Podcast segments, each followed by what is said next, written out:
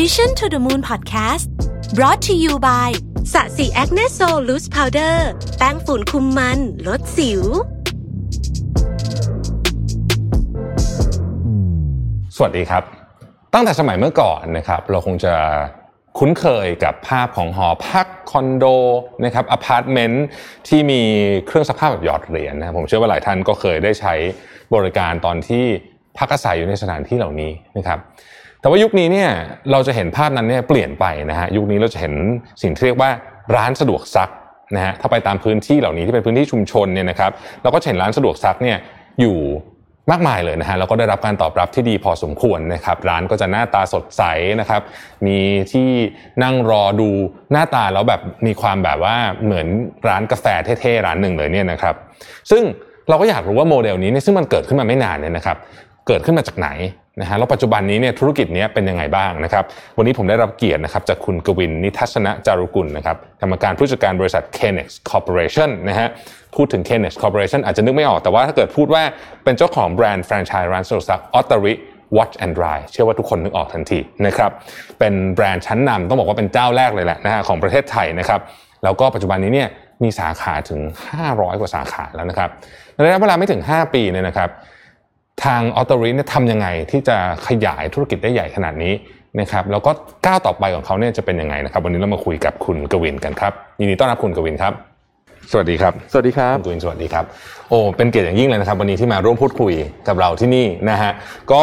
นี่จริงๆเป็นแขกท่านแรกเลยนะครับ ที่กลับมาในสตูดิโอนะฮะเพราะก่อนหน้านี้นี่เป็นซูมตลอดเลยแต่ว่าจริงๆเนี่ยอัดในสตูดิโอเนี่ยอ่าคุณภาพเสียงแล้วก็เอ่อการพูดคุยดีกว่ามันมัจะชัดกว่าใช่ใช่ใช่นะครับ ก็ก่อนอื่นเลยนะฮะอยากให้คุณกวินเล่าให้ฟังนิดหนึ่งว่าโอตริเนี่ยกว่าจะมี 500 สาขาเนี่ยนะครับมีความเป็นมาอย่างไงฮะแล้วทำไมถึงเลือกธุรกิจนี้ครับได้ครับจริงๆ ตอนแรกอะครับเอ่อต้องเท้าความบอกตอนว่าตอนที่เริ่มเรียนจบเนี่ยครับ มันกำลังอยู่ในช่วงกีฬาสีการเมืองพอดีอืมอืมนะครับแล้วตัวธุรกิจของทางบ้านคุณพ่อเนี่ยเราทำธุรกิจจิวเวลรี่ครับมันก็เลยได้รับผลกระทบค่อนข้างเยอะ ทางฝั่งคุณแม่เขาก็เลยบอกว่า เอ้ยไปช่วยธุรกิจฝั่งคุณแม่ไหมเขาเป็นอืมโรงงานทอผ้าครับผมแล้วก็ทอผ้าขายให้กับโรงแรมโรงพยาบาลอะไรเงี้ยครับอืมเราก็เลยโอเคเดี๋ยวไปช่วยที่โรงงานทอผ้าครับ พอไปช่วยปุ๊บเนี่ยก็เลยเห็นช่องทางว่า ถ้าถ้าเราขายผ้าได้อะเราก็อืมน่าจะขายเครื่องซักผ้าได้เหมือนกันอืม ก็เลยออกมาเปิดบริษัท แล้วก็นำเข้าเครื่องซักผ้าจากเมืองจีนครับมาขายให้ตามโรงแรมที่เป็นกลุ่มลูกค้าเก่าของที่บริษัทนี่แหละครับอืมอืมแล้วก็ขายให้ขายไปเรื่อยๆตั้งแต่ตอนนั้นเป็นต้นมาครับจนกระทั่งเรื่องอีคอมเมิร์ซมันเริ่มเข้ามา แล้วเราก็เริ่มเห็นแล้วว่า ถ้าเราสั่งจากเมืองจีนได้ คนก็สั่งจากอาลีบาบาได้เหมือนกันอืมเออแล้วจะทำยังไงดีถ้าถ้าถ้าต่อไปปล่อยให้มันเป็นอย่างเงี้ยก็ต้องโดน disrupt แล้วก็อาจจะต้องหายไปจากตลาดแน่ๆ ประกอบกับช่วงนั้นนะครับก็เลยมีโอกาสได้ไปเที่ยวต่างประเทศนะครับ ไปดูที่สิงคโปร์ที่มาเลเซีย แล้วเราก็เห็นว่าที่นั่นเนี่ยตัวร้านสะดวกซักอะครับภาษาอังกฤษเขาเรียกว่า laundromat มันเริ่มครับมีเยอะมากแล้ว แล้วเราก็เห็นว่า เอ้ยถ้ามันไปที่มาเลได้อะเดี๋ยวสักพักมันต้องเข้าไทยอืมเราก็เลยว่าเอองั้นเรามาเป็น first mover ดีกว่า แล้วก็เข้ามาที่ เมืองไทยแล้วก็เริ่ม set up แล้วก็ทำตัวธุรกิจร้านสะดวกซักตั้งแต่ตอนนั้นนะครับ อืมครับโอ้เป็นเป็นที่น่าสนใจมากตอนแรกนี่อันนั้นนี่คือกี่ปีแล้วครับ ที่ย้อนหลังกลับไปได้ ที่เริ่มทำร้านสะดวกซักครับนะครับประมาณ 4 ปีครึ่งครับกำลังจะ 5 ปีเต็มปีอืนี้มก็ใช่ตอนแรกๆคนต้องต้อง educate ลูกค้าเยอะไหมครับตอนแรกเยอะมากเลยครับ เพราะเขาอืมไม่เข้าใจว่ามันจะต่างอะไรกับเครื่องซักผ้าทั่ว ๆ ไปอะไรอย่างเงี้ยครับอืมอืมอืมจะบอกว่าทำร้านแรกก็เจ๊งเลยอ่าครับ ตั้งแต่ร้านแรกเลยครับ เป็นเป็นยังไงฮะต้องหมายถึงว่าช่วงของการ educate ทำไมลูกลูกค้าไม่เข้าใจหมายถึงว่า ในเรื่องของวิธีใช้หรือว่าเรื่องราคาเขารู้สึกว่ามันยังไงครับจริงๆจะบอกว่าเป็นความผิดพลาดของเราที่ที่ที่ทำงานทุกอย่างบนอีโก้ของตัวเองอืมว่าแบบเฮ้ยเราเก่งเราคิดว่ามันต้องได้เพราะร้านแรกที่เราไปเปิดเนี่ยครับไปเปิดแถวแถวๆนิคมอุตสาหกรรมสมุทรสาครอืมซึ่งเราก็มองว่าอ๋อน่าจะต้องเป็นคนที่มีรายได้น้อยจริงๆเท่านั้นแหละถึงจะใช้เครื่องซักผ้าหยอดเหรียญอ่า แล้วเราก็ไปดูในซอยนั้นปรากฏว่าโอ้มีเครื่องซักผ้าหยอดเหรียญเต็มไปหมดเลยครับ ทันทีที่ไปเปิดเนี่ย ปรากฏว่าไม่มีใครมาซักเลย อืมเพราะว่าแถวนั้นอาจจะเป็นแรงงานต่างชาติครับ ซึ่งเขาเขาซักมือเขาประหยัดกว่านั้น อืมอืมก็เลยไม่มาใช้งานที่ร้านเราเลยอะไรเงี้ยครับอ่ารอบนั้นก็เจ็บตัวไปประมาณล้านกว่าบาทอืมแล้วแล้วหลังจากนั้นเราเปลี่ยนเอ่อโมเดลธุรกิจไหมครับ หรือว่าเราเราเราเรียนรู้จากเรื่องนั้นยังไงฮะเปลี่ยนครับเพ่อหลังจากที่ ที่ทราบว่าดำเนินธุรกิจด้วยด้วยประสบการณ์ด้วยด้วยสัญชาตญาณอย่างเดิมไม่ได้ละครับ เราก็เลยไปเรียนที่กรมพัฒนาธุรกิจการค้าอืมนะครับ เกี่ยวกับเรื่องของโครงการแฟรนไชส์ครับตอนนั้นมาเนี่ยครับตัว Otteri ก็เลยเกิดขึ้นจากที่ตรงนั้นอืมเราก็เริ่มรู้แล้วว่ามันเป็นเรื่องของไลฟ์สไตล์มันเป็นเรื่องของคนเมือง สาขาที่สองที่เราเปิดก็คือเปิดอยู่ตรงแถวๆซอยมหาดไทยครับ ตรงรามคำแหง65ครับครับ ในช่วงแรก ๆ เนี่ยก็ก็มี มีผลตอบรับที่ไม่ค่อยดีหรอกเพราะว่าเขาก็ไม่รู้ว่ามันคืออะไร มันต้องทำเป็นยังไง เพราะเราดีไซน์ร้านอะออกมาเหมือนเป็นคาเฟ่ญี่ปุ่น อืมเขาก็รู้สึกว่าเอ๊ะมันคือร้านกาแฟหรือเปล่าเขาจะเข้ามาดีไหมอะไรเงี้ยครับ สิ่งที่ทำคือช่วงนั้นนะก็ซักฟรีเยอะมาก เพราะว่าคนส่วนใหญ่ชอบของฟรี อืมแต่ว่าที่เราซักฟรีไม่ใช่เพราะว่าอยากให้ให้เขามาใช้อย่างเดียว เราอยาคกรับให้เขารู้สึกว่า มีการเปรียบเทียบกันระหว่างของเดิมที่เขาใช้อยู่กับอืมของใหม่มันเป็นยังไงอืมเนี่ยครับ แล้วตอนนั้นเอ่อ ลูกค้าช่วงแรกๆว่าไงบ้างครับ เข้ามาถึงมาลองใช้แล้วเราได้ feedback ไงบ้างฮะในสาขาช่วงแรกๆที่เปิดจริง ๆ ทุกคนชอบมากนะครับอืมเพราะว่ามันไปแก้ปัญหา pain point เขาได้ครับ pain point ของคนซักผ้าในช่วงนั้นนะครับ ก็คือเขาใช้เครื่องซักผ้าฝาบนอืมแล้วมันใช้เวลาประมาณชั่วโมงหนึ่งอืมแล้วเขาก็ต้องแบกผ้าเนี้ยครับกลับขึ้นไปตากบนห้องอืมซึ่งห้องที่เขาอาศัยอยู่ มันก็จะไม่มีระเบียงที่มันใหญ่พอที่จะตากผ้าได้อืม การที่เรามีเครื่องซักผ้าสามารถซักเสร็จได้ภายในเวลาครึ่งชั่วโมง สามารถซักได้ทั้งน้ำเย็นน้ำอุ่นน้ำร้อนอืมมันก็ซักได้สะอาดกว่า รวมถึงตอนที่มีเครื่องอบผ้าครับครับมันก็ทำให้เขาไม่ต้องไปตากผ้าอีกแล้วตลอดอ่าชีวิตอ่าซึ่งจริงๆคอนเซปต์เนี้ยมันเป็นคอนเซปต์ที่ก็เหมือนกับในต่างประเทศที่เขามีเหมือนกับร้านที่เป็นเครื่องซักผ้าเรียงกันเยอะๆอย่างนั้นเลยใช่ไหมฮะใช่ครับเพียงแต่ว่าคอนเซปต์นั้นนะในเมืองไทยเนี่ยเรา ก่อนหน้านี้เรายังไม่เห็นยังไม่เห็นเมื่อห้าปีที่แล้วนี่ยังไม่มียังไม่มี พยายามนึกย้อนกลับไปว่าเอ๊ะเมื่อห้าปีที่แล้วนี่เออไม่มีจริง ๆด้วย จริง ๆ คอนเซปต์นี้ในอย่างในอเมริกานี่ก็มีมาหลายสิบปีแล้วทำไมเมืองไทยตอนแรกๆถึงยังไม่มีคุณกวินคิดว่า ผมคิดว่ามันเป็นเรื่องของ timing อะครับอืมอืมอืมคือถ้าเรามองย้อนกลับไปเมื่อสักสิบปีที่แล้วอะครับเราก็จะเห็นว่าความเป็นเมืองมันยังไม่เมืองขนาดเนี้ยอืมเราอาจจะเห็นคอนโดตามรถไฟฟ้า แค่บางส่วนอ่าแต่ตอนนี้เราจะเห็นว่าถ้ามีรถไฟฟ้าก็จะมีคอนโดเยอะมากอืมตามแนวรถไฟฟ้าอะไรเงี้ยครับครับ คือมันยังไม่ถึงเวลาที่ที่จะมีณเวลานั้นอืมครับ แต่ตอนนี้อืมคือเหมือนบอกว่าทุกอย่างมันเริ่มสุกงอมได้ที่แล้วครับ คนเริ่มมองเห็นแล้วว่าเวลาของเขาว่ามีค่ามากกว่าเงิน อืมเขาก็ยินดีที่จะจ่ายเงินเพื่อซื้อเวลาเนี่ยครับอืม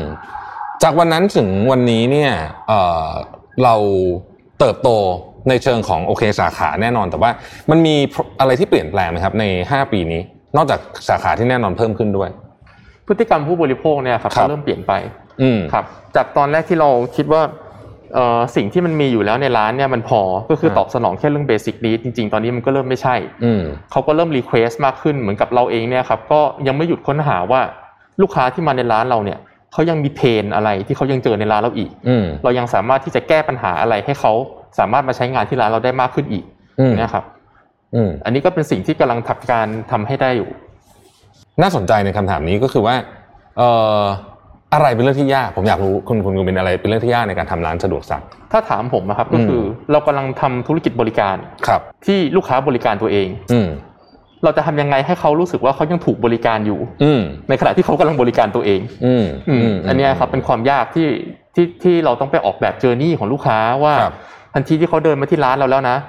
สายตาเขาต้องถูกมองไปตรงไหนก่อนอืมอันไหนจะเป็นจุดแรกที่เขาต้องทำงาน ถ้าเขาไม่เคยใช้เลยเนี่ย เราจะมีวิธีการสื่อสารยังไง ให้เขาเข้าใจตั้งแต่แรกเลยว่าเครื่องนี้มันทำงานยังไงอืมแล้วเขาต้องเดินไปตรงไหนอืมเนี่ยครับเครื่องแลกเหรียญอยู่ตรงไหนอืมอันเนี้ยครับคือการคือการดีไซน์โฟล์ให้การทำงานเนี่ยมันสมูทที่สุดอืมเนี่ยครับอ๋อโอเคโอเคอันนี้ก็คือเป็นจริง ๆ มันเหมือนเป็น Service Design ประมาณใช่หนึงมันเซอร์วิสดีไซน์เลย Service Design อ๋อโอเคโอเคน่าสนใจมากเลยฮะทีนี้ เราเป็นแบรนด์อันดับต้นๆเลยของตลาดเนี่ยนะครับครับเอ่ออะไรที่ทำให้เราแตกต่าง จริงๆผมคิดว่ามันมีหลายอย่างครับที่ทำทำให้เราแตกต่างเอ่อตัวสิ่งที่ผมเริ่มต้นจากการทำธุรกิจเราก็มองโฟกัสเรื่อง 3 อย่างครับนะครับว่าเรื่องของ functional benefit emotional benefit แล้วก็ social benefit อืมที่คเราบใส่ลงไปอืมเนี่ยครับ ทันทีที่ functional benefit มันคล้ายๆกัน ร้านนั้นก็สัก 30นาที ร้านนี้ก็สัก 30นาทีอืมอันนี้ก็อบแห้งร้านนี้ก็อบแห้ง แล้วจะเอาจุดแข็งตรงไหนมาแข่งกันอืมนะครับสิ่งที่เราให้ก็คือเรื่องของ emotional benefit อืมทันทีที่เดินเข้ามาที่ร้านของเราเนี่ย มันจะเป็นเหมือน Instagramable คือมุมไหนก็ถ่ายรูปสวย อืมอืมมันทำให้เขารู้สึกว่ามันเข้ามารู้สึกอบอุ่น ร้านเราก็จะเป็นร้านที่ใช้สีเป็น warm white ทั้งหมดครับอ่าไม่ได้ใช้สีเป็นฟลูออเรสเซนต์ทันทีที่เขามานั่งแล้วเขาจะรู้สึกว่ามันเหมือนอยู่ในร้านกาแฟเท่ๆ เหมือนนั่งอยู่ที่สวนหลังบ้านอืมอันนั้นเป็น emotional benefit ที่เราใส่ให้กับลูกค้า ว่ามาแล้วเนี่ยมันจะได้ value ทางจิตใจมากกว่าแบรนด์อื่น ๆ ที่เราอยากเอ่อที่เป็นคู่แข่งของเราออืมนะครับและอีกส่วนหนึ่งที่เราสร้างก็คือเรื่องของ social benefit นะครับเราก็มีกิจกรรมหลายอย่างที่เป็นทั้งของ CSR แล้วก็เป็นเรื่องของเอ่อ social enterprise ที่บริษัทเราทำอยู่ด้วยครับ ครับ น่าสนใจว่าเดี๋ยวนี้แม้แต่ร้าน ที่เราเอาเสื้อผ้าไปซักก็ยังต้อง Instagrammable เลยเนาะเพราะว่าคนนี่บันทึก moment ในชีวิตตลอดเลยใช่ไหมคุณลุยใช่ครับอ๋อน่าสนใจน่าสนใจ แล้วผมถามเรื่อง feedback นิดนึงได้คุยกับลูกค้าบ่อยไหมฮะได้คุยกับลูกค้าทั้งที่เป็นแฟรนไชส์บ้างนะครับอืมแล้วก็มี end user ด้วยครัที่เราเดินเข้าไปคุยกับเขาเองอืมอืมครับแล้วตลอดระยะเวลามาเนี้ยเราเราเราเห็นฟีดแบ็กที่เปลี่ยนไปของลูกค้าไงไหมครับเอา end user ก็ได้จริง ๆ ที่เห็นแล้วเริ่มเปลี่ยนไปบ่อยๆเนี่ยครับก็คือว่าทันทีที่เราเริ่มเปิดร้านเนี่ยครับ สิ่งที่เขาเริ่มจะเอามาซักกับเราก่อนเนี่ยก็จะเป็นพวกผ้าชิ้นใหญ่ๆที่เขาซักเองไม่ไหวครับ อย่างพวกผ้าห่มผ้านวมอืมผ้าปูเตียงอะไรเงี้ยครับอืมพอเริ่มมาซัก พอเขาเริ่มที่จะไว้ใจกับร้านเราแล้วเนี่ยเขาก็จะเอาเสื้อผ้าเขาอะมาเริ่มซักกับร้านเรามากขึ้นอืมก็จะมีเป็นผ้าชิ้นเล็ก ๆ บ้างผ้าชิ้นน้อยๆบ้างเข้ามา สิ่งที่เขาก็มาคุยกับเราตลอดเวลาก็คือว่าทำยังไงให้ให้ให้บรรยากาศของร้านอะมันดูน่าสนุกกว่านี้ทำยังไงให้ เขารู้สึกว่าเขาอยากจะมีกิจกรรมอะไรบางอย่างที่ทำที่ทำในร้าน ที่มันมากกว่าแค่การนั่งไถมือถือไปเรื่อยๆอะไรเงี้ยครับ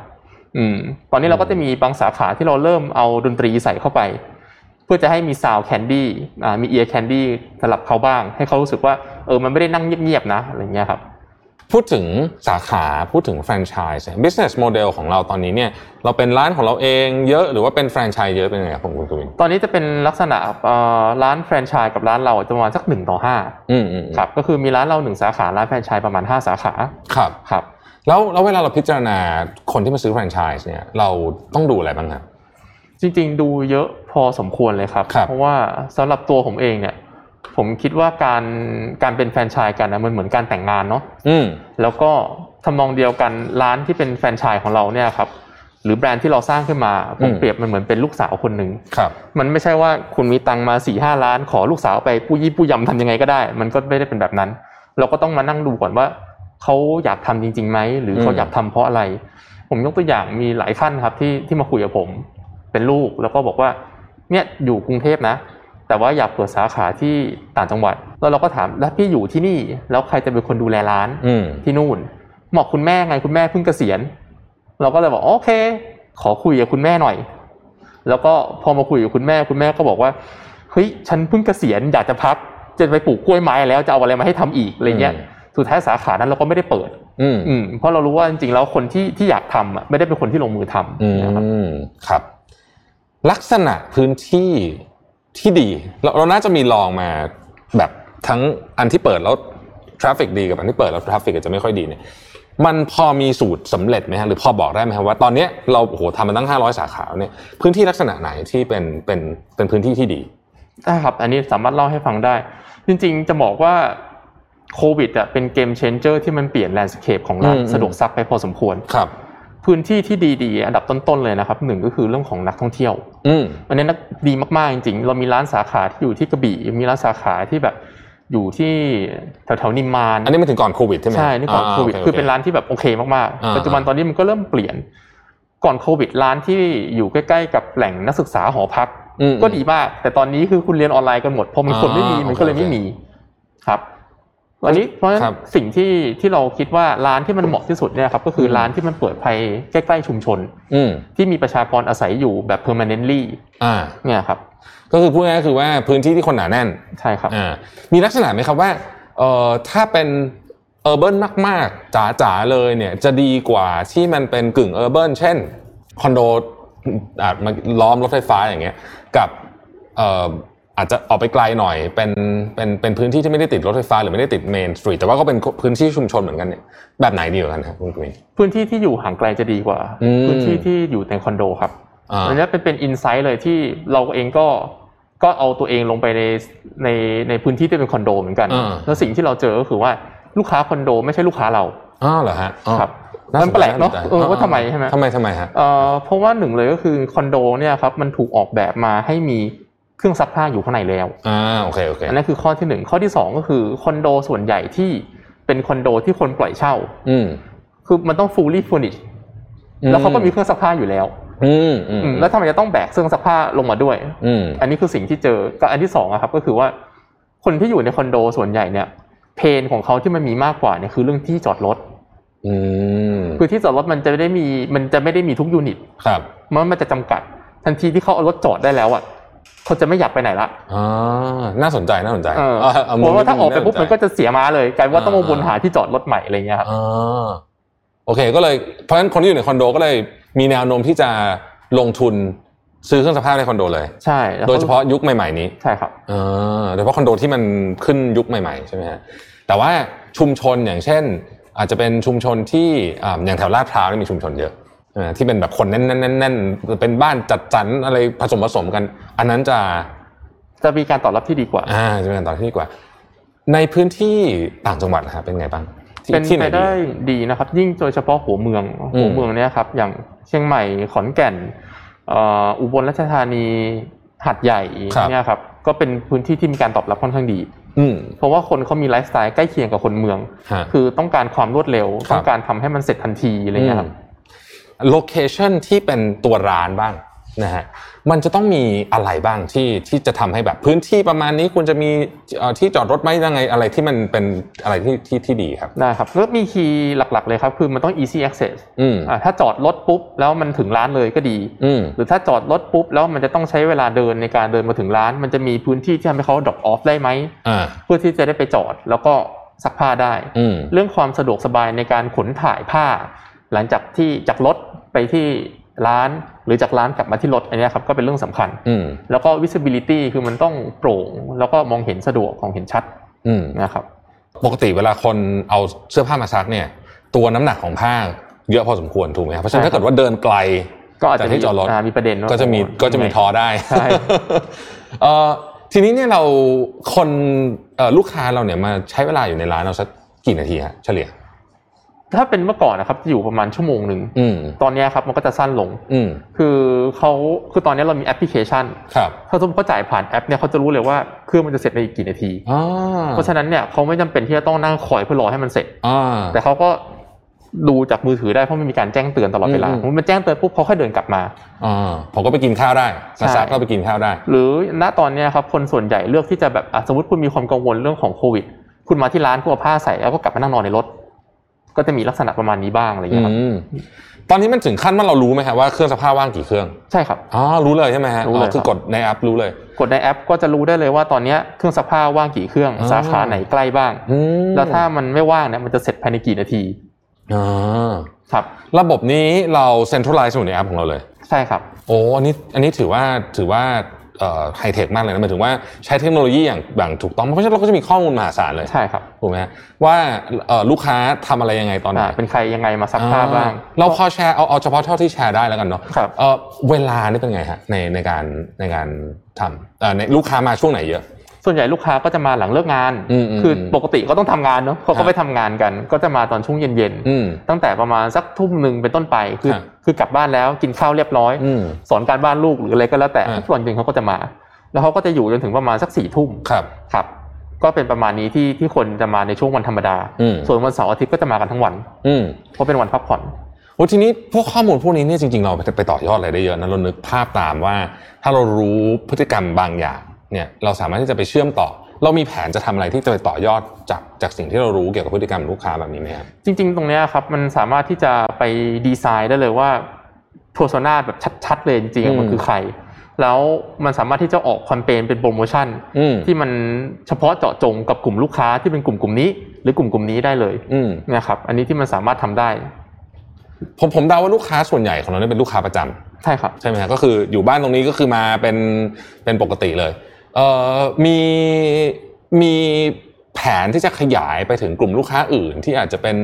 เอ่อนักท่องเมื่อวันที่นักท่องเที่ยวกลับมาเนาะพวกเนี้ยเราเรามีเรามีแผนจะทำอะไรอย่างงี้บ้างไหมครับจริงๆเราเราวางอินฟราสตรักเจอร์เราไว้ค่อนข้างครบแล้วครับอืมคือในส่วนต่างๆที่มันเป็นเป็นหัวเมืองใช่ไหมครับ หรือว่าเป็นแหล่งท่องเที่ยวก็ดีเนี่ย มันจะมีร้านเราอะไปตั้งอยู่แล้วครับ อย่างที่บอกว่าตอนแรกว่าอย่างที่กระบี่เนี่ยเราก็มองว่าเฮ้ยนักท่องเที่ยวไม่มามันน่าจะแย่ ปรากฏว่าเป็นร้านที่ก็โอเคนะ ไปได้ดีพอสมควร เพราะว่าสุดท้ายแล้วอะมันไปเกิดการเปลี่ยนแปลงพฤติกรรมของคนที่เป็นโลเคอลจริงๆแล้วมันมาใช้อืมณตอนนี้สิ่งที่เราสร้างก็คือเราสร้างเรื่องของ infrastructure ทั้งหมดนะครับเราจะมีเรื่องของทั้งทีมช่างที่กระจายอยู่ตามทั่วทุกทั่วทั่วประเทศตามหัวเมืองใหญ่ๆนะครับมีเชียงใหม่มีนครสวรรค์มีอุบลมีขอนแก่นนะครับแล้วก็ไล่มาลงภาคใต้ทั้งหมดเพื่อจะทำให้ตัว SLA มันสามารถที่จะทำให้ได้ภายใน 24 ชั่วโมงอืมเหมือนที่เราตั้งใจไว้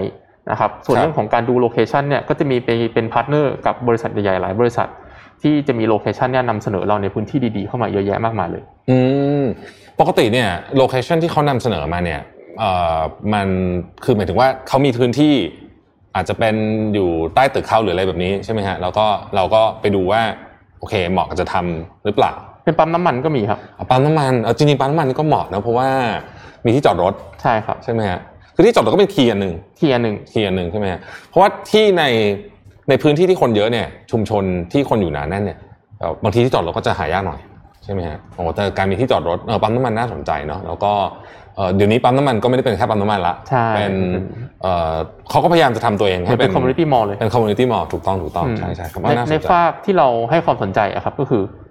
อยู่กับเราชั่วโมงหนึ่งคุณจะทำอะไรบ้าง อืมอืมอืม ในฟ a ซิลิตี้ฟ a ซิลิตี้รอบๆอะสามารถให้คุณสามารถกินข้าวได้ไหมอืมไปธนาคารได้ไหมอืม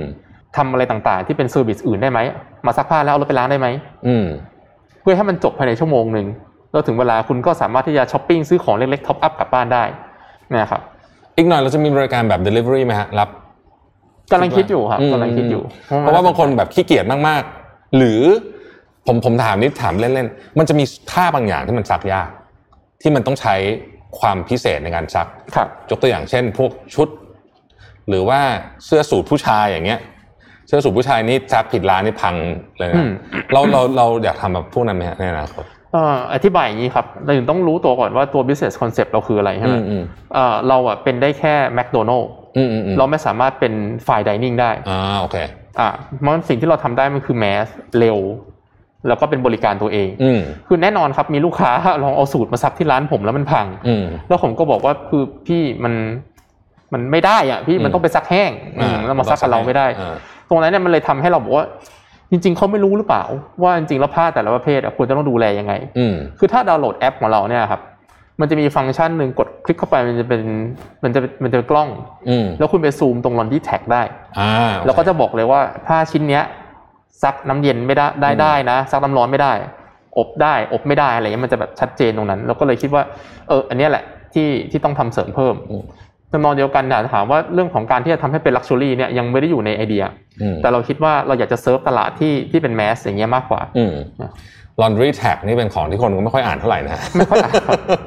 นะเออน่าน่าแปลกใจนะเพราะว่าเป็นของที่จริง ๆ ควรอ่านมากใช่ไหมครับเพราะว่าผ้าแต่ละอย่างเราอาจจะคิดเอาเองว่ามันซักเหมือนกันได้แต่จริงๆแล้วบางทีไม่ได้ไม่ได้ไม่ได้อืมอืมอืมแล้วก็คนก็ทำเสื้อผ้าพังมาจากเรื่องนี้เยอะมากแล้วจริงๆ laundry tag นี่อ่านยากเหมือนกันนะมันต้องมีวิธีต้องต้องเข้าใจว่ามันคืออะไรอะไรใช่เงี้ยใช่ใช่ใช่อืมเอามีก็อันนี้ก็คือในแอปก็คือสามารถไปเปิดดูได้ดูได้เลยอ๋อน่าสนใจน่าสนใจเอออันนี้ก็เป็นอีกอันหนึ่งนะที่ที่ท่านผู้ชมท่านผู้ฟังนะใครที่ อ่าน laundry tag ไม่เป็นอะเปิดแอปเราได้ลองไปโหลดแอปดูนะฮะแล้วก็จะได้มาลองดูว่าเออจริงๆมันแปลว่าอะไรไอ้ที่มันเป็นเลข 60 70 อะไรเนี่ยมันคืออะไรเนี่ยเพราะน่าสนใจมาก ชวนคุยเรื่องธุรกิจบ้างดีกว่าฮะได้ครับคุณวินในเชิงของ business เนี่ยก็ต้องถือว่า success มาก เพราะว่า 5 ปี 500 สาขาเนาะเรียกว่าเฉลี่ยปีละร้อยสาขาแล้วก็โตเร็วมากในหลังๆผมก็เห็นอยู่หลาย ๆ ที่ขับรถผ่านก็เห็นเนี่ยนะฮะเอาหัวใจก่อน มันจะต้องเรียกว่าเป็นเรียกว่าเป็น core value แล้วกัน เราเชื่อเรื่องอะไรฮะ เอ่อจริงๆทุกอย่างเนี่ยครับมันเริ่มต้นจากความสนใจส่วนบุคคลอืมผมเรียกมันว่าเอ่อ fundamental concern ครับของผมเองอะครับ มันจะมีอยู่ 3 อย่างครับหนึ่งก็คือเรื่อง healthy อืม happy แล้วก็ safety ครับคือผมก็เอาตัวเนี้ยครับมาใช้ในการทำธุรกิจทั้งหมดเลยอืมรวมถึงการใช้ในชีวิตของของครอบครัวตัวเองด้วยอืมอย่างเช่น ลูกผมเนี่ย ผมแค่คาดหวังให้เขามีความสุขครับมีสุขภาพที่ดี แล้วก็ใช้ชีวิตในสังคมได้อย่างปลอดภัยอืม ไม่จำเป็นที่จะต้องมันไม่มีคำว่ารวย มันไม่มีคำว่าฉลาดอืมหรืออะไรอยู่ในอยู่ในตัวลูกผม as long as เขาแฮปปี้นะ แล้วเขา healthy นะ แล้วเขาปลอดภัยนะ เรามีความสุขแล้วครับ สิ่งที่มันทิกเกิลผมนะครับ ก็คือการที่ได้ได้รู้จักกระบวนการเรียนของตัว TQA Thailand อืม Quality Award นะครับอืมอืมอืมอันนั้นเนี่ยเป็นเป็นจุดเปลี่ยนสำคัญเลยสำหรับตัวผมเอง สิ่งแรกที่เขาให้ทำเลยครับ ก็คือให้เขียน vision กับ mission อืมเราก็แบบ vision เหรอก็ไปเปิด ของใครก็รู้อ่านดูแล้วก็อ๋อโอเค ประมาณนี้ประมาณนี้ใช่ไหมเราก็เลยเขียนเลยเขียนเสร็จก็ฉันจะเป็นร้านสะดวกซักอันดับหนึ่งในเอเชียตะวันออกเฉียงใต้อืมเขียนเสร็จแล้วก็นอนนอนแล้วก็แบบตื่นขึ้นมาแล้วก็มานั่งอ่านอีกทีหนึ่งแล้วแบบมันไม่ใช่สิ่งที่เราอยากตื่นขึ้นมาเพื่อทำมันอะอืมมันไม่รู้สึกมีความสุขกับการทำสิ่งนี้ ก็เลยกลับไปดูว่าจริงๆแล้วร้านแรกอะเราเขียนมันว่าอะไร สิ่งที่เราเขียนอยู่บนป้ายร้านแรกเลยอะครับ คือคำว่า healthy lifestyle community บอกเฮ้ยใช่อันเนี้ยแหละคือสิ่งที่เราตั้งใจตั้งแต่แรกเลย ที่จะทำตัวนี้ขึ้นมา คือ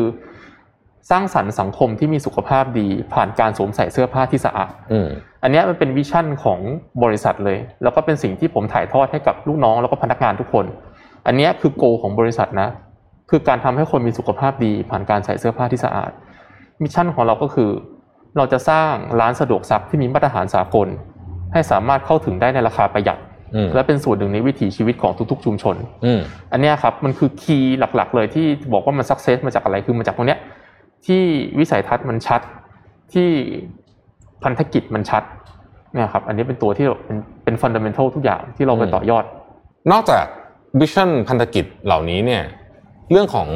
คนผมก็เชื่อว่าน่าจะเป็นหัวใจสำคัญอย่างเช่นกัน คุณคุณกวิน manage เรื่องคนยังไงฮะมีมีมีหลักคิดเรื่องคนยังไงบ้างโอ้โหอันนี้เป็นคำถามที่สนุกมากเลยครับ ครับ จริง ๆ เหมือนผมเคยตอบคำถามคำถามหนึ่งก็ถามว่าวันวันๆหนึ่งผมทำอะไรบ้าง อืมอืมอืมผมผมทำอยู่สามอย่างหนึ่งก็คือเราเราทำให้ vision กับ mission เราเนี่ยกระจายให้ทุกคนรับทราบคือทั้ง stakeholder ไม่ใช่แค่เรื่องของพนักงาน ไม่ใช่แค่แฟรนไชส์ซีแต่ไปถึงลูกค้าที่เป็นคอน sumer ด้วยนะครับครับ อันที่สองคือผมมองหาตัวธุรกิจใหม่อืมๆที่มันจะเข้ามาในอนาคต เราก็ต้องเป็นผู้นำที่มีวิสัยทัศน์มองไปข้างนอกว่าเออ อีกห้าปีจะเป็นยังไงอีกสิปีจะเป็นยังไง ใครจะเป็นกลุ่มลูกค้าเราร้านที่สามเนี่ยครับที่ผมทำก็คือเกี่ยวกับเรื่องคน คือผมสร้างผู้นำใหม่ เพราะเรารู้ว่าการที่ตอนนี้เราขยายตัวขนาดเนี้ยเราทำคนเดียวไม่ไหวละอืมเรากำลังต้องสร้างทีมละเราจะสามารถพัฒนาทีมเรายังไงได้บ้าง เราจะสามารถใส่ mindset อะไรลงไปในทีมเราได้บ้าง อันเนี้ยเป็นสิ่งที่ที่เป็นหัวใจของบริษัทเลยมีอีกอันหนึ่งเหมือนกันเลยครับ อืมอืมคือการสร้างคนครับทำยังไงก็ได้ให้เขารู้สึกว่าเขา ไม่ได้เป็นแค่ส่วนหนึ่งของบริษัท แต่เขาเป็นเจ้าของบริษัทเลย อืมไม่ใช่แค่ฉันรับผิดชอบแค่ส่วนนี้นะอันนี้อืมคือส่วนที่ฉันรับผิดชอบฉันก็จบอยู่แค่นี้อืมไม่ใช่ยูไป hold and account ทุกๆพาร์ทที่มันเกิดขึ้นในบริษัทได้เลย ลูกค้ามีปัญหาเครื่องเสียพนักงานบัญชี ก็ลงไปแก้ปัญหาได้อืมใน part ที่เขาสามารถจัดการได้ไม่ว่าจะเป็นการประสานงานหรืออะไรก็แล้ว แต่เรามองว่า อันเนี้ยคือสิ่งที่เราเราใส่เข้าไปในตัวลูกน้องของเรา ให้เขารู้สึกว่า คุณไม่ได้เป็นแค่ส่วนหนึ่งของบริษัท แต่คุณเป็นทั้งบริษัทเลยอืมโอ้น่าสนใจมากเป็นหลักคิดที่ที่ต้องบอกว่าทันสมัยมากนะในเหมาะกับเหมาะการบริหารธุรกิจยุคนี้มาก ก็เลยชวนถามต่อเลยครับว่า คุณกวินมองภาพ business นี้หรือจริงๆ อาจจะไม่ใช่แค่ business นี้แต่ว่าสิ่งเราอยากทำต่อเนี่ยเพราะว่าถ้าเกิดว่าขยายมาจาก พันธกิจเมื่อกี้เนี่ยจริงๆมันก็มีอะไรให้ทำได้อีกเยอะเหมือนกันเนี่ยนะฮะมองภาพยังไงบ้างครับห้าปีสิบปี จริงๆผมไม่อยากใช้คำนี้แล้วใหม่ มองภาพในอนาคตยังไงบ้างอยากทำอะไรฮะเออจริงๆสิ่งที่เราเห็นนะครับ ด้วยส่วนตัวผมเองเนี่ยในช่วงในช่วงที่ผ่านมาครับอืมเอ่อในช่วงในช่วงโควิดที่ผ่านมาเนี่ยเราไปบริจาคเครื่องซักผ้าอืมให้กับกรมพัฒนาสังคมและคุณภาพชีวิตมนุษย์ครับเพื่อที่เขาจะได้เอาเครื่องซักผ้าเนี้ย ไปให้บริการคนไร้บ้านอืมที่อยู่ตามชุมชนดินแดงอืมแถวๆอะไรพวกเนี้ยครับ แล้วเราก็รู้สึกว่าแบบ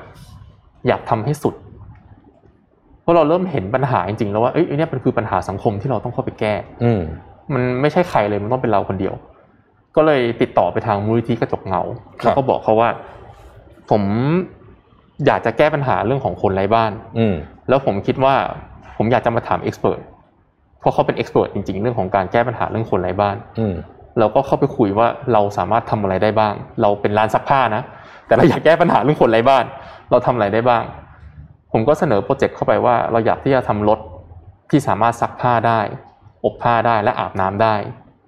เขาคิดว่ายังไงบ้าง เขาบอกว่าอันนั้นน่ะวิเศษมาก เขาบอกว่าเพนจริง ๆ ของคนไร้บ้านเนี่ยไม่ใช่เรื่องของการกิน เพราะว่าของกินมันหาง่าย เดินเข้าวัดก็มีกิน เดี๋ยวสักพักก็มีคนไปแจกทาน แต่เพนของเขาจริงๆคือการเข้าถึงโอกาสในการดำรงชีวิต เหมือนสิ่งที่ที่เรากำลังทำให้อะครับ มันไปช่วยให้เขาอะเปิดโอกาสในการมีชีวิตที่ดีขึ้น สิ่งที่เป็นเพนจริง ๆ ของคนไร้บ้านอะคือการถูกสังคมรังเกียจอืมเพราะเขาตัวเหม็นอืมไม่ใช่ว่าเขาไม่อยากทำงานนะ ไม่ใช่เขาไม่มีแรงนะเขามีแรง แต่ว่าแค่เดินมาก็เปรี้ยวแล้วก็ไม่มีใครอยากคุยด้วย ผมก็ไปถามว่าจริงๆ แล้วคนไร้บ้านนี่เขาซักผ้ากันที่ไหน เขาซักผ้าที่คลอง เขาซักผ้ากันที่แม่น้ำแล้วถึงเวลาก็ไม่มีที่ตาก สิ่งที่ทำคือต้องให้มันแห้งบนตัว เราก็เลยรู้แล้วว่าอ๋อ มันมันก็เลยมีกลิ่นออกมาจากสิ่งที่เขาทำตรงนั้น การที่เราแค่มีที่อาบน้ำดีๆ ให้เขา มีเสื้อผ้า มีการซักเสื้อผ้าสะอาดให้เขาอะมันสามารถทำให้เขาอะเปิด เพื่อที่จะไปสมัครงานได้ หรือจะไปของานทำได้ หรือจะไปยืนข้างๆใครก็ได้โดยที่เขาไม่รังเกียจอืมอันเนี้ยมันคือมันคือเป้าหมายผมเลย เพราะว่าผมเองเนี่ยผมก็เคยเจอด้วยตัวเองว่าแบบ เราเคยโดนเห็นคนถูกดูถูก เพราะว่าเขาอะใส่เสื้อผ้าสกปรกก็เลยมานั่งคิดว่า การเข้าถึงเสื้อผ้าสะอาดในประเทศมันแพงนะก่อนแล้วก็ไปดู เออใช่ ถ้าจะซักเสื้ออย่างเงี้ย ตัวเนี้ยที่เราใส่อยู่ ส่งลอนดรีซักสิบห้าบาทยี่สิบาทสามสิบาท คนที่มีรายได้ประมาณสักหมื่นหมื่นสองหรือต่ำกว่าเหล่านี้ลงมาเนี่ยจ่ายไม่ไหวหรอก เราก็เลยเห็นว่า อืมจริง ๆ คนรวยอะใช้เงินแก้ปัญหา อืมแต่คนที่มีรายได้น้อยกว่านั้นน่ะเขาต้องเอาเวลาเขาไปแลกกับความสะอาด อืมมันก็เลยเป็นที่มาว่าทำไมต้องถึงทำให้ร้านสะดวกซักเนี่ยมันเข้าถึงได้ในราคาประหยัด อืม เพราะว่าต้นทุนของเราเนี่ยทันทีที่เขามาใช้แล้วอะมันจะเหลือแค่ตัวละสองบาทอืมหรือสามบาท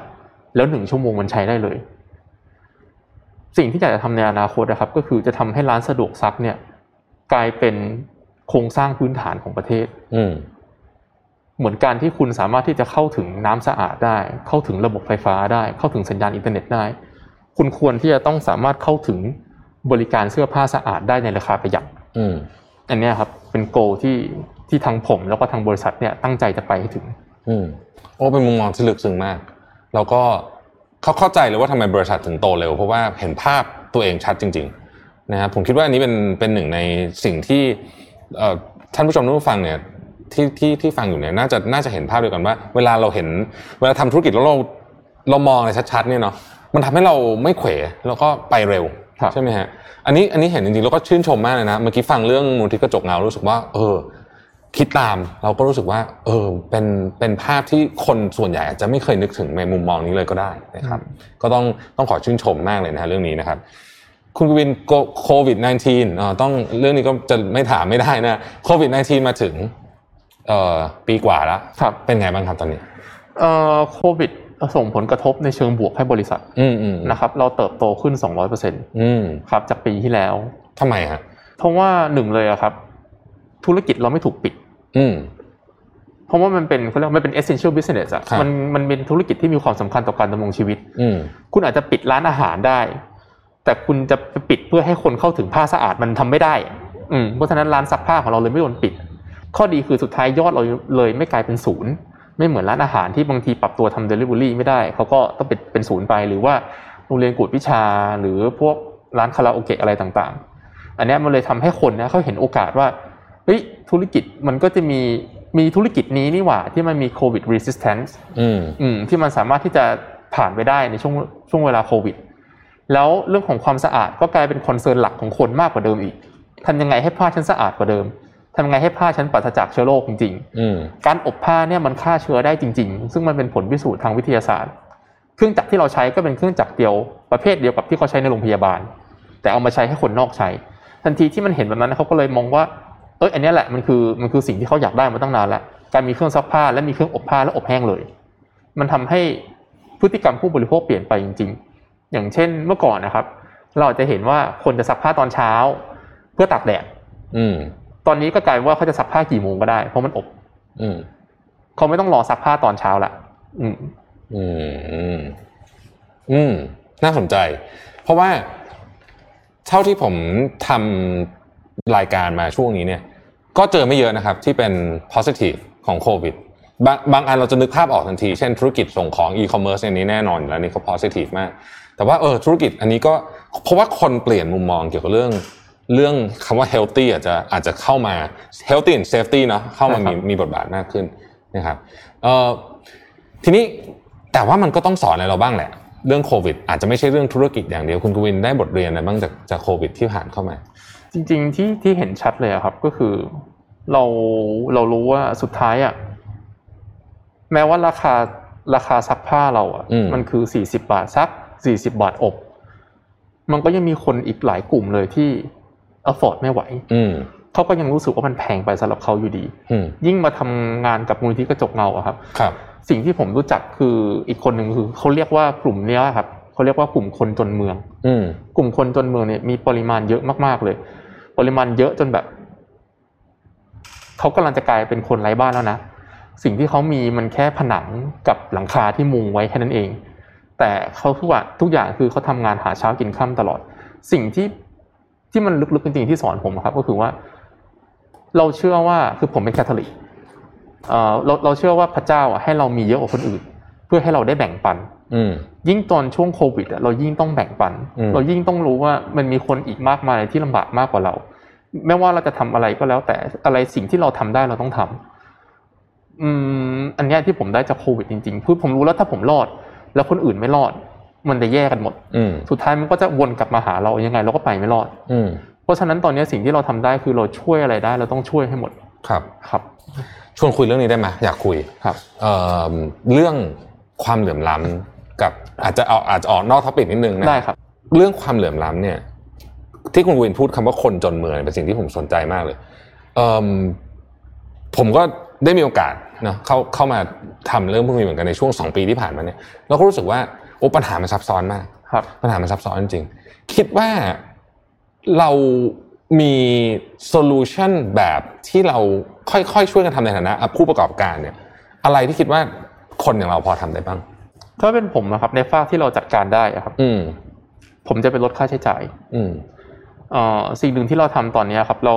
เปิด social enterprise ครับชื่อว่าชูมณีอืมนะครับ ตอนเนี้ยดำเนินการจดเป็นบริษัทเรียบร้อยแล้วอืมเดี๋ยวต้องรอประมาณปีหนึ่งครับเพื่อให้เขา certify ว่าเราเป็น social enterprise อ่า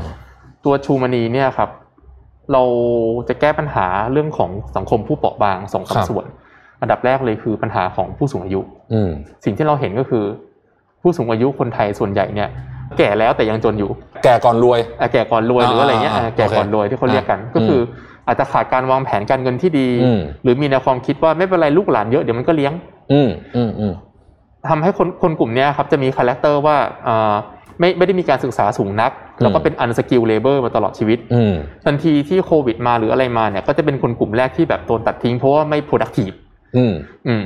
เราก็เลยบอกว่าเฮ้ยคนพวกเนี้ยมันไม่ใช่ว่าเขา ไม่อยากทำงานนะแต่มันยังเจองานที่มันไม่เหมาะกับเขาอืม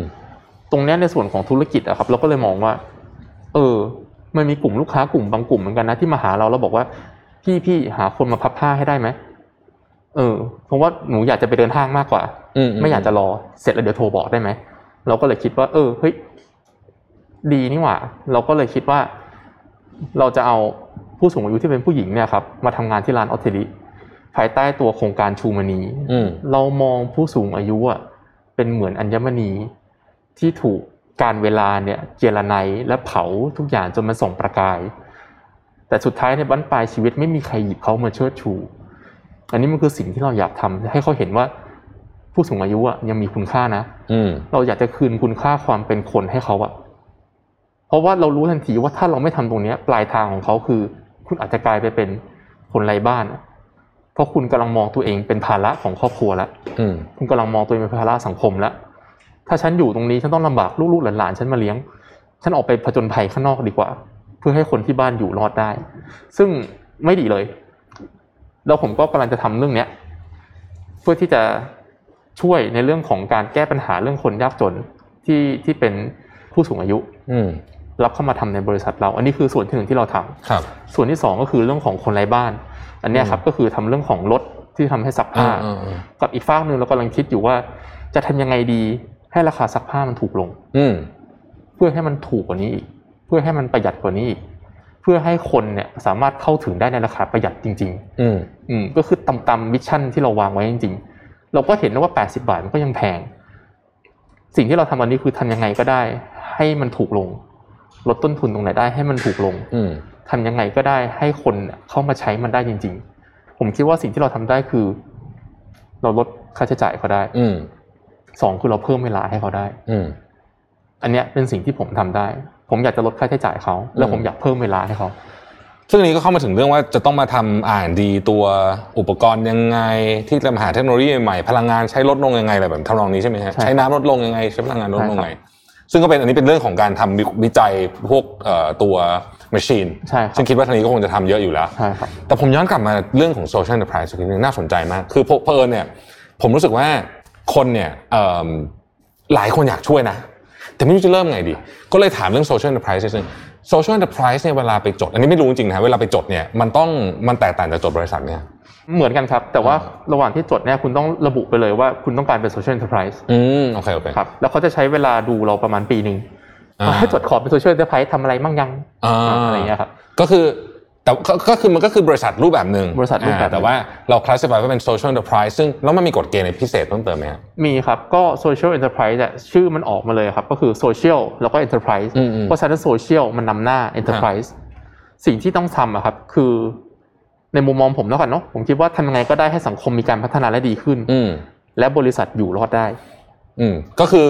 support ตัวเองได้ ใช่ ไม่ใช่ว่าทำแล้วขาดทุนตลอดอย่างนี้ใช่ไม่งั้นก็อย่างนี้ไม่กลเป็ไม่ไหวเหมือนกันมันจะไม่รอด อันนั้นคือต้องหาเงินเข้ามา support ตลอดใช่ต้องรอไม่ไหวเงินบริจาคตลอดอ่าไม่ได้ อันนี้ก็คืออยู่ได้อาจจะไม่ได้กำไรอะไรเยอะแยะหรอกแต่ว่าอยู่ได้แต่ว่าช่วยสังคมไปตามใช่มิชชั่นที่เราอยากทำใช่ไหมเพราะฉะนั้นเนี่ยเวลาทำ social enterprise ผลกำไรเป็นเรื่องรอง แต่ขอให้อยู่ได้นะ คือไม่ใช่ถึงขนาดใช่ว่าใช่เออใช่แบบเข้าเนื้อตลอดว่าไม่ไหวเหมือนกันใช่ไหมใช่ฮะอ๋อน่าสนใจแล้วก็แล้วก็เราเชื่อมโยงกับธุรกิจหลักของเราด้วย ใช่ครับ อืม ซึ่งอันนี้เนี่ยถ้าช่วยๆกันเนาะหลาย ๆ องค์กรช่วยๆกันเนี่ยมันก็จะค่อย ๆทำให้สังคมดีขึ้น เรื่องปัญหาเรื่องนี้เนี่ยผมเพิ่มเติมนิดนึงเพราะถ้ามีโอกาสพูดขออนุญาตพูดนิดนึเชิงญเลยนะครับคือเรื่องของความเหลื่อมล้ำโดยเฉพาะในเมืองใหญ่ๆ เช่นกรุงเทพมหานครเนี่ยมันสูงมากอยู่แล้วประเทศไทยนี่ติดแบบ top ตลอด top ห้าตลอดอยู่แล้จริงครับ แต่ที่มันหนักกว่านั้นก็คือพอโควิดมาถึงเนี่ย มันถ่างเรื่องเนี้ยขึ้นไปอีกเลเวลหนึ่งเลยนะหมายถึงว่าเอ่อ เพราะว่าโควิด ครั้งนี้เนี่ยกระทบกับคนตัวเล็กตัวน้อยมากๆใช่ไหมโดยเฉพาะคนอยู่ใน sector บริการโอ้โหหนักหนักจริง คนที่อยู่ในองค์กรเนี่ยธุรกิจที่เป็นไซส์แบบตั้งแต่แบบเจ้าของกิจการที่มีพอพอจะ manage ได้เนี่ยก็โดนแต่ยังไม่เยอะเท่าไหร่ แต่ว่าเอ่อ corporate ใหญ่ๆเนี่ยไม่ค่อยโดนสังเกตดูจากเอ่อผลประกอบการตลาดหุ้นเขาพมีอไตรมาสหนึ่งออกมาเนี่ยแทบไม่ไม่ไม่ค่อยมีใครบางคนนิวไฮด้วย นะฮะซึ่งมันก็สะท้อนได้เหมือนกันว่า เอ๊ะ แสดงว่าตอนเนี้ยโอ้โหวิกฤตครั้งนี้เนี่ยมันผลักเรื่องของภาระทางเศรษฐกิจไปอยู่กับ คนที่เป็นตัวเล็กตัวน้อยเยอะมากจริง ๆ แล้วก็ถ้าเราไม่ช่วยกันเนี่ย วันหนึ่งมันจะกลายเป็นสังคมที่ไม่มีใครอยู่ได้เลยผมว่าใช่ใช่ไหมฮะใช่ครับความเหลื่อมล้ำนี่ทำลายทุกคนเนาะเพียงแต่ว่าคนที่อยู่ข้างบนบนอาจจะไม่ค่อยรู้สึกแต่ว่าเดี๋ยวก็ต้องเดี๋ยวจะจะรู้สักวันหนึ่งนะฮะผมว่าเอ่อ ที่คุณกวินทำนี่ถือว่าเป็นอะไรที่ดีมากดดีใจนะที่ได้ยินคนพูดเรื่องนี้ แล้วก็ทำเรื่องนี้เยอะๆแล้วที่ทางนี้ทำลงมือจริงจังแบบเข้าใจปัญหาลงไปถึงดูดีเทล แล้วก็พยายามแก้ตรงจุดมากๆ เรื่องของการให้ผู้สูงอายุเนี่ย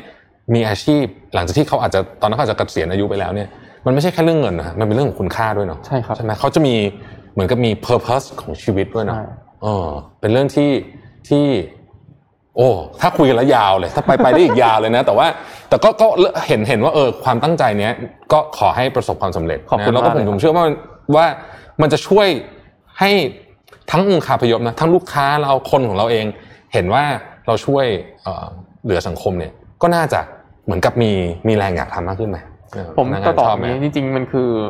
เอ่อมันสะท้อนกลับมาถามว่าอืมแล้วทำขนาดนี้แล้วออเทลีได้อะไร อืมอืมอืมคือเหมือนต้อง invest เงินไปลงนู่นนู่นนี่อ่าเลยครับ มันตอบตรงที่ว่า อันนี้แหละคือ social benefit ที่เราทำอืมคุณซักผ้าที่ไหนมันก็เหมือนกันแหละอืมแต่ถ้ามาซักผ้าที่ออเทลีอะโซเชียลจะได้ benefit อืมแล้วเราจะก็จะทำเรื่องพวกนี้ต่อไปเรื่อยๆต่อไปเรื่อยๆต่อไปเรื่อยอืมอืมอืมอืมโอ้เป็นเป็น เป็นผมคิดว่าเป็นมุมมองจากจากนักธุรกิจที่ที่หลายคน น่าจะอยากไปทำตามเลยนะผมคิดผมยังคิดตามเลยว่าเออมันมีอะไรหลายอย่างที่เราน่าจะทำได้นะครับอะสุดท้ายครับคุณกวินอยากให้ฝากข้อคิดหน่อยห้าปีเกือบเกือบห้าปีเนาะที่ทำมาได้เรียนรู้อะไรบ้างอะไรเป็นข้อผิดพลาดที่อยากจะแชร์ให้คนอื่นฟังว่าเออแบบเนี้ยต้องระวังนะ หรือว่าอะไรเป็นสิ่งที่รู้สึกว่า เอออันนี้ทำแล้วดีๆใช่ครับ จริงๆมีมีเรื่องที่เอ่ออยากจะแชร์เป็นประสบการณ์แล้วกันครับอืมฮะ ไม่แน่ใจพี่สวิทย์เคยได้ยินหรือเปล่าว่าร้านผมเคยระเบิดเออคุณคุณคุณคุณอาจจะมีเคยได้ยินเรื่องนี้มาคุก่ณอนคุณคุณเอ่อมันเกิดขึ้นประมาณคืนวันอาทิตย์ อืมครับ ร้านเนี่ยเป็นร้านที่เพิ่งเปิดใหม่เลย ร้านมันระเบิด ผมเนี่ยเป็นคนที่เข้าไปถึงที่เกิดเหตุอืมเป็นคนแรกฮะหลังจากที่มันระเบิดไปแล้วประมาณสักสิบห้านาทีอืมภาพที่เราเห็นเลยอะครับ ก็คือมีคนนอนเจ็บอืมมีรถพยาบาลนั่งอยู่ มีคนแบบเดินเข้ามาเจ้าของบ้านเขาก็เดินวิ่งมาหาผมแล้วหัวแตกกลับมาอย่างเงี้ยเราบอกว่าเฮียบ้านผมพังหมดแล้ว จะทำยังไงดี จะทำยังไงดี สิ่งหนึ่งอะครับ ที่มันเห็นอยู่ตรงนั้นเลยครับ ก็คือทำไมต้องไม่กลัวเออทำไมต้องเป็นเราอะไรเงี้ย แต่แต่ด้วยสติอะครับ ผมใช้เวลาประมาณสักสิบนาทีแล้วก็เดินไปหาตำรวจ แล้วก็บอกเขาว่าพี่ครับ ผมเป็นเจ้าของร้าน อันนี้บัตรประชาชนผม ผมมาเพื่อรับผิดชอบ แล้วผมก็แก้ปัญหาแบบที่มันเป็นอืมนักเคสนั้นอะ เราเสียเงิน เฉพาะเป็นเงินเงินเดียวนะฮะประมาณสิบห้าถึงสิบหกล้านอืมร้านระเบิดวันอาทิตย์ น้องก็ส่งประกันไปวันศุกร์เย็น มันยังไม่ทำประกันอ๋อยังไม่มีอะไรจ่ายขึ้นมาเลย ทุกอย่างมันประดังประเดมาหมดเลย ผมเชื่อว่าเคสนั้นน่ะหนักกว่าโควิดตอนนี้เยอะ อืมเพราะว่ามีทั้งคนเจ็บ อืมมีทั้งผู้ได้รับ เหตุประสบภัยอืมสิ่งหนึ่งที่ผมได้กับตัวเองเนี่ยครับ ก็คือว่า มันไม่จำเป็นนะเราจะเห็นเยอะแยะเลยว่า สิ่งที่คนรีแอคมันจะมีสองอย่างหนึ่งคือชี้นิ้วไปข้างนอก อืมทำไมไม่ทำให้ดีทำไมไม่ตรวจงานให้ดี ผู้รับเหมาทำไมไม่ดี แล้วเราไม่ผิด กับอีกคนประเภทหนึ่งที่บอกว่าโอ้ผมผิดเองแหละมันเป็นความผิดของผม ผมดูแลทุกอย่างไม่ได้ดี ผมผมเป็นคนแย่ ผมเป็นคนไม่ได้เรื่อง ผมคิดว่า ผมไม่ได้ทำทั้งสองอย่างนั้นเลย สิ่งที่เราดูก็คือว่าอะไรเกิดขึ้น แล้วเราทำอะไรเกิดขึ้นแล้วเราแก้ อะไรเกิดขึ้นแล้วเราแก้ ตรงนั้นนะครับ มันเลยทำให้เราผ่านตรงนี้มาได้ แล้วเราแข็งแกร่งขึ้น อืมแล้วทำให้เรารู้สึกว่าแบบ โห จะเป็นโควิดเราไม่กลัวแล้ว เพราะเราผ่านจุดที่ต่ำที่สุดมาถึงตรงนั้นแล้วอะมีคนหลายคนเดินมาหาผมด้วยซ้ำไปบอกว่าเฮียเฮียเอางี้ไหม เนี่ยไอ้น้องคนเนี้ย มันเป็นโฟร์แมนเดี๋ยวเดี๋ยวชี้ไปที่มันแล้วให้ตำรวจจับไอ้คนนี้ไป แล้วเฮียก็รอด หรือแม้กระทั่งมีคนมาบอกว่าเฮ้ยไม่ไหวแล้วอะปิดบริษัทเถอะจะเอาเงินที่ไหนไปจ่ายตั้งสิบกว่าล้านวะอะไรเงี้ย สิ่งหนึ่งที่ที่ผมผมไม่ยอมคือผมบอกว่า ไม่ได้ ถ้าทำแบบนั้นน่ะ มันไม่ใช่ตัวเรา แล้วเราจะยืนกลับมาเป็นคนไม่ได้อีก การที่จะปิดบริษัทก็ไม่ได้ เพราะว่าเรามีลูกน้องอีกหลายร้อยชีวิต ไม่ใช่แค่ลูกน้องของเรา แต่ครอบครัวของเขาด้วยที่เราต้องดูแล สิ่งหนึ่งที่มันทำให้เราเรายืนขึ้นมาได้เนี่ยครับ คือ คือความตั้งใจ คือความรักที่ผมได้จากภรรยา แล้วก็ได้จากครอบครัว มันเป็นสิ่งที่เหมือนเติมเต็มเรา แล้วก็ความฝันผมมันยังไม่จบ สิ่งที่เราต้องการจะแก้ไขคือมันคือเรื่องเรื่องของการลดความเหลื่อมล้ำในในในสังคมเรายังไปไม่ถึงตรงนั้นเลย เราจะยอมแพ้ไม่ได้ นะครับอันนี้อยากจะแชร์ให้ว่าไม่ว่าปัญหาอะไรก็แล้วแต่ที่มันเข้ามา การโทษตัวเองหรือโทษคนอื่น มันไม่ได้ทำให้เกิดความแตกต่าง การมองปัญหาว่ามันคืออะไรแล้วแก้ไปทีละข้อ อย่างมีสติ อันเนี้ยมันทำให้ปัญหามันคลี่คลายได้ในที่สุด อืมโอ้โห วันนี้ตอนแรกมาจะชวนคุยเรื่องธุรกิจนะฮะแต่ผมคิดว่าเราจบด้วยอะไรที่ใหญ่กว่านั้นเยอะมากนะครับครับต้องขอขอบคุณคุณกวินมากที่มาแชร์ประสบการณ์กับเราในวันนี้ แล้วก็มาเล่าเรื่องราวหลายอย่างที่ผมคิดว่าเอ่อ เป็นเรื่องที่หลายคนฟังแล้วเนี่ยต้องกลับไปคิดต่อเยอะๆเลยนะครับ วันนี้ขอบคุณมากเลยนะครับ ขอบคุณครับ สวัสดีครับ สวัสดีครับ Mission to the Moon Podcast Presented by สะสีแอคเนโซลแป้งฝุ่นคุมมันลดสิว